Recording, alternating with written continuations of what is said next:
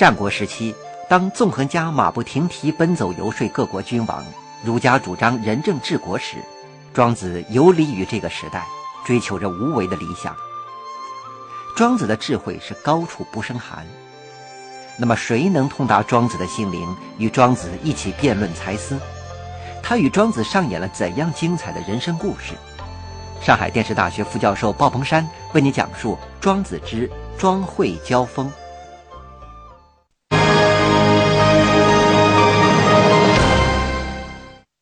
观众朋友，大家好！在上一讲里面呢，我们讲到，庄子是一个很孤独的人。他一生啊，大多数的时间都生活在乡野，一个人在一个偏僻的地方，自说自话、自言自语。他不和别人玩，也不带别人玩，他就自己一个人玩。那么，他是不是一个不需要朋友的人呢？显然不是。实际上，我们说庄子是一个很需要友谊，也很珍重友谊的人。他有一个朋友，也是他哲学上的、思想上的对手，那就是惠子。惠子啊，也就是惠施，是名家的代表人物，也是宋国人，和庄子是老乡。他呢，还曾经做过魏国的国相。我们以前讲过，庄子是一个境界很高的人，是一个很通达的人。那么惠子是一个什么样的境界的人呢？我们来看看惠子的两个故事。魏国的前一任宰相死了，那么魏王也急忙召惠师，让惠师去做宰相。那么这个惠师呢，接到了魏王的诏令以后啊，立即起身，日益兼程，直奔魏国的都城大梁，准备接替宰相的职务。心急火燎啊，走得很急呀，独自一人就走，连个随从都没有带，而且呢，过河的时候手忙脚乱，一失足跌落水中，掉到河里去了，差点被淹死了。好在这个时候有一个船家赶过来，把他从水中救了起来了。这个船家救救起惠子以后啊，就问了他一个问题啊。啊，说然你你不会游泳啊，你为什么不等船来？你怎么就一不小心就掉到水里去了呢？惠子回答说：“我要急着去做魏国的宰相。你看，就这一件事情，急着要去做魏国的宰相，生怕去迟了没了，连安全都不顾及了，连性命都差一点丢了。这个境界。”和庄子比起来，当然是有差距的。那么他做了宰相以后又怎么样呢？惠子做了魏国的宰相。庄子想着么？哎，老朋友做了宰相了，我就去见见他吧。庄子就从老家出发到魏国去。这个时候有一个小人就跑到惠子那地方去了，跟惠子讲。你的老朋友庄子来了，你可要小心。他可不是跑到你这儿来跟你叙旧的、谈交情的。他来了以后是要取代你，他要做国相的。那惠子一听到这句话，非常非常紧张，他就让这些士兵、让这些警察在大梁城里面搜捕三天三夜，要捉拿庄子。惠子在国中搜了三天三夜，没有抓到庄子。这个庄子还真神了，啊！可是到了第四天早晨，惠子一开门，庄子站在门口，这就更神了。庄子也不跟他叙旧，也不跟他握手，他就跟他讲了一个故事。他说啊，南方有一种小鸟，它的名字叫鸢出。这种鸟从南海出发。飞到北海，路途经过很遥远的地方，但是在这么一个遥远的路途之中，他非梧桐不止，非炼石不食，非利泉不饮，他洁身自好。可是，在他飞行的途中啊，他就碰到了一个猫头鹰。这个猫头鹰啊，刚刚得到了一只腐烂的死老鼠，正准备享受，准备享用这个死老鼠。一抬头看到天上圆虫鸟在天空中飞过，他就以为这个圆虫鸟要来抢他的死老鼠了。他很紧张，很恐惧，然后仰着头对着天空大叫了一声：“呵！”太可笑了！原初鸟那么样一个洁身自好的，那么一个有清洁癖的一个鸟，它怎么能够看得上一个死老鼠呢？那么，惠先生，现在你是不是也拉魏国的国相，也对着我大喝一声呢？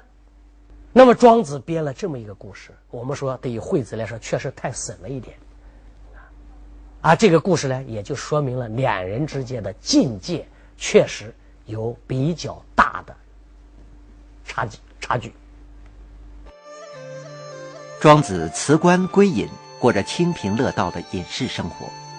惠子追求的那顶官帽，庄子却弃如敝帚。一个视名利如粪土，一个却沽名钓誉。为什么这两个人反倒成了最好的朋友呢？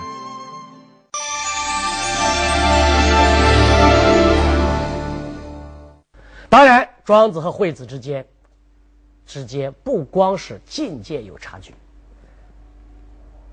他们之间更大的不同是思想的不一样，他们常常是针锋相对的，两人之间常常是争论的。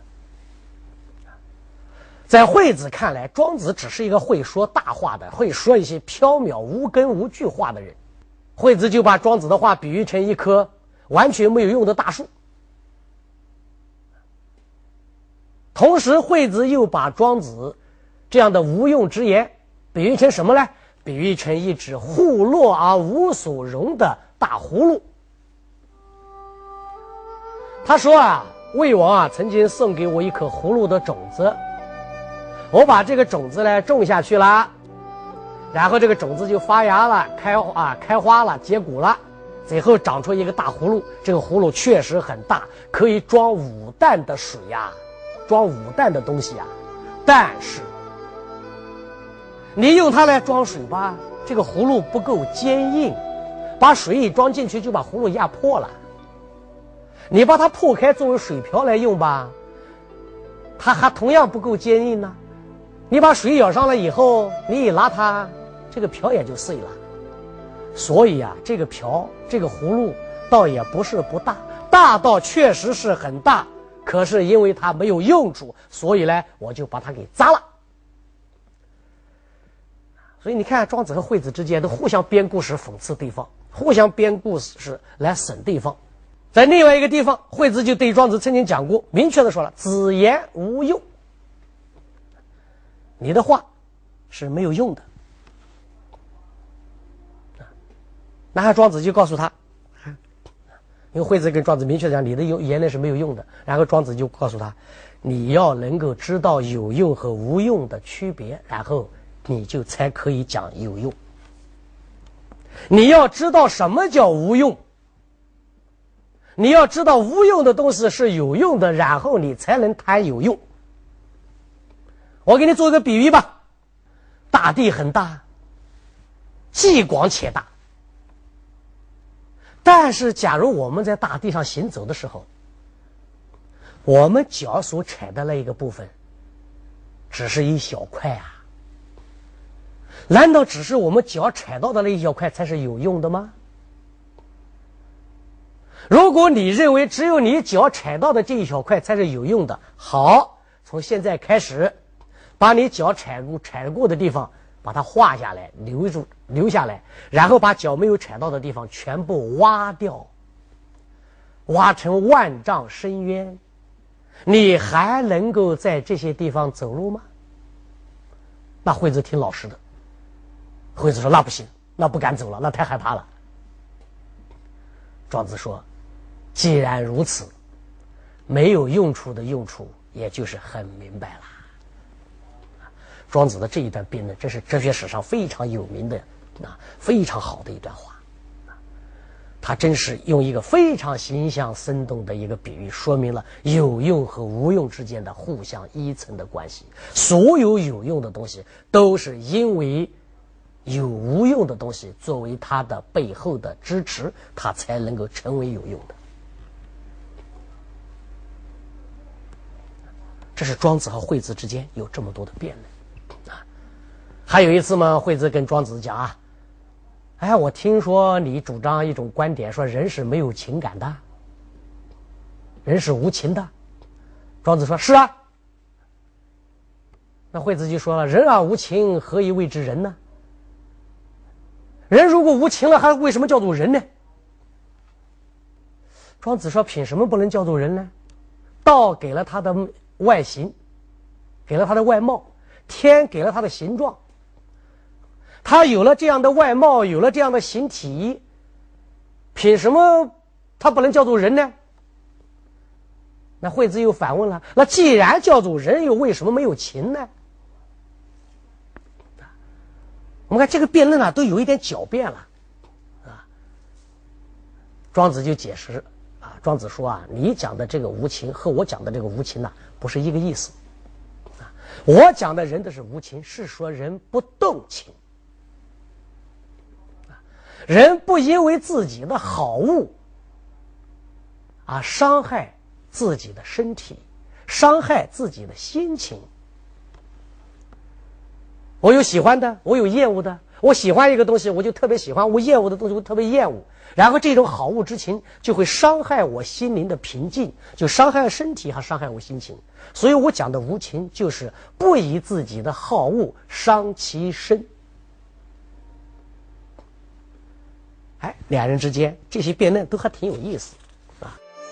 庄子的思维敏捷飘逸，惠子的思想深邃超凡，两人在激烈的辩论交锋中碰撞着智慧的火花，而往往又是难分伯仲。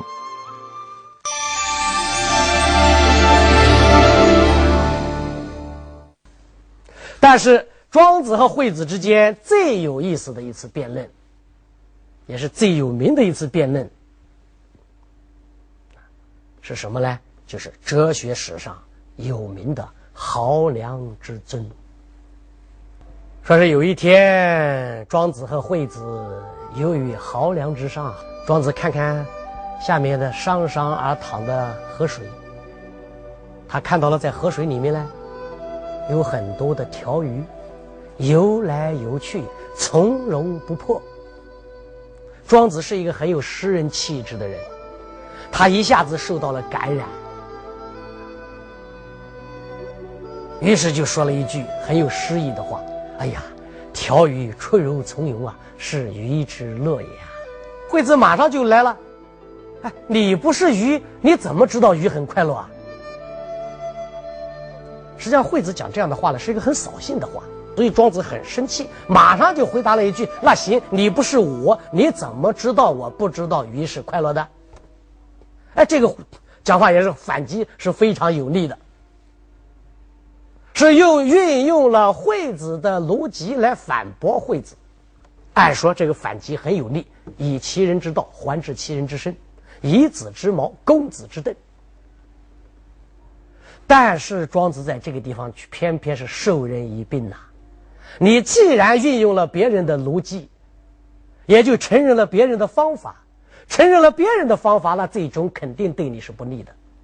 所以惠子也是个高手，马上接过话来：“好，你说了，我不是你，所以我不知道你是否知道鱼很快乐。这是你的结论。那么根据你这个结论，我也可以推导出来，你不是鱼，所以你也就不知道鱼是快乐的。难道不是这样吗？”哎呀！到了这个地方，我们说庄子真的是一下子被惠子逼上绝境了。庄子焕发出他的智慧，他开始狡辩。庄子说：“哎，行，我们现在别这样争，我们先回到你第一个，你刚才最初问的问题上去。你最初问我的问题是什么呢？你问的是：汝安知鱼乐？你怎么知道鱼是快乐的？所以这一句话既可以理解为鱼很快乐，我只是问你是怎么知道的；也可以理解为你凭什么说鱼是快乐的？所以这句话有一个歧义。那么庄子就利用了这个歧义，他说了：“好了，你刚才问我的是什么意思呢？问我是怎么知道鱼的快乐？你这个话题里面实际上包含着一个结论，就是说你也承认鱼是快乐的，只不过是问我是怎么知道的。那我告诉你，我怎么知道的呢？我就是在这个水河水中知道的。哎，这个问题被庄子就逃过去了。”当然，这文章是庄子写的，所以最后一句话一定是庄子说的，所以我们感觉到庄子是赢了。知道惠子，我估计不会放过他的。庄子这样的一个浪漫的一个诗性的人，必须有惠子这样的一个老老实实的矮板的讲时政的人，老是跟他在旁边啊，给他出难题。然后我们才能看到两种不同的认识世界的方式在交流的过程中，在交锋的时候，所展现出来的那样的一种智慧。所以，真正的友谊啊，叫和而不同啊，并不是两人观点完全一致，啊，两人的想法完全一致，两人的利益追求完全一致，才能做朋友。和就可以了，啊，和往往是不同的。庄子和惠子之间就是和而不同。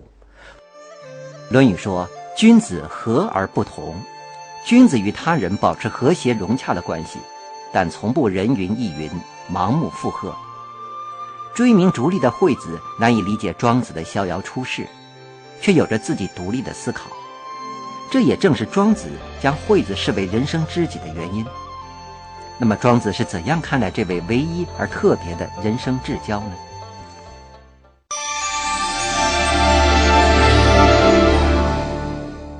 说惠子的境界也不高，惠子的思想和庄子有很大的差距，两人认识世界的方式就有很大的不同，两人之间互相还不服气，但实际上友谊就建立在这样的论争之中啊。我们为什么说？他们之间有友谊呢？我们来看看下面一段。惠子去世了。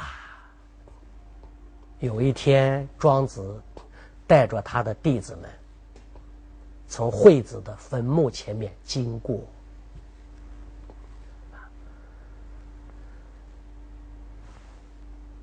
在经过惠子墓前的时候，庄子停下来了，回头。对着跟随他的人说了一个故事，他又说故事了，啊，他说以前啊，有一个楚国人呐，用白垩泥呀涂在自己的鼻尖上，那个白色的泥巴涂在自己的鼻尖上，涂的非常薄，一点又薄。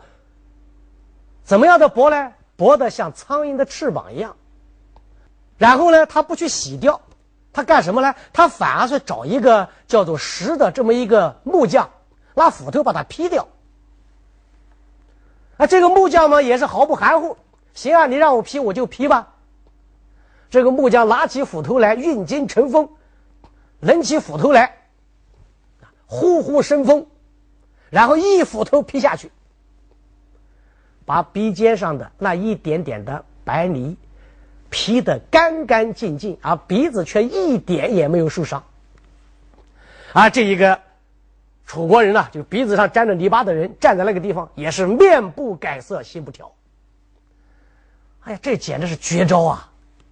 宋康王听说了这两人能表演这样的绝招，很高兴，就把这一个叫这个这个木匠叫来了，你今天再给我表演一下。这个木匠说啊，我确实能够表演，我以前确实也表做过这样的表演，但是今天我没法表演了，为什么呢？和我搭档的人死了。把一个人鼻尖上的那一点点白泥劈掉，这不光是木匠有手艺呀。这一个站在那个地方，面不改色心不跳，让别人用斧头来劈他鼻尖的人，那才是大本事的人呐。不信你试试，你站在那个地方，鼻子凸一点，然后别人用斧头一斧头劈下来，有一点点的惧怕，有一点点的退让，有一点点的晃动。那都可能会发生不测之祸，有性命之虞呀。所以这地方不是一个高手，是两个高手。庄子为什么讲这个故事呢？庄子讲完这个故事以后，就对跟随他的人说：“自从惠子先生、惠师先生死了。”我也就没有搭档，没有对手了，我也就没有谈话辩论的对象了。我觉得，这是中国历史上、中国文学史上最好的一篇悼词，是最好的一篇对于死去的。朋友的怀念之词。实际上，我们说啊，庄子说这个话的时候已经七十岁了，惠子已经死了十来年了。庄子在惠子的墓前还念念不忘，啊，可见惠师实在是庄子仅有的一个知己。那么这个故事也说明了庄子的寂寞来自于他高远的境界，而惠子是唯一的一个能够与他在同一个层面上论辩的朋友。惠子的死使庄子更加的孤独和寂寞。那么除了惠子，庄子确实是独自一人在辟处自说。那么他到底说了一些什么？他给我们留下了什么样的思想？我们下一讲再讲。谢谢大家。庄子以逆向思维的方式看待有用和无用，他从常人眼中无用的事物中发现了有用之处，也从大用之才上看到了暗藏的隐忧。我们常说，达则兼济天下，穷则独善其身。庄子以一种更高、更广阔的眼界。为我们展现了一个逍遥自在的人生。那么，在庄子的眼里，什么样的人才能逍遥自在，收获真正的快乐呢？学者鲍鹏山带您走进庄子的精神世界。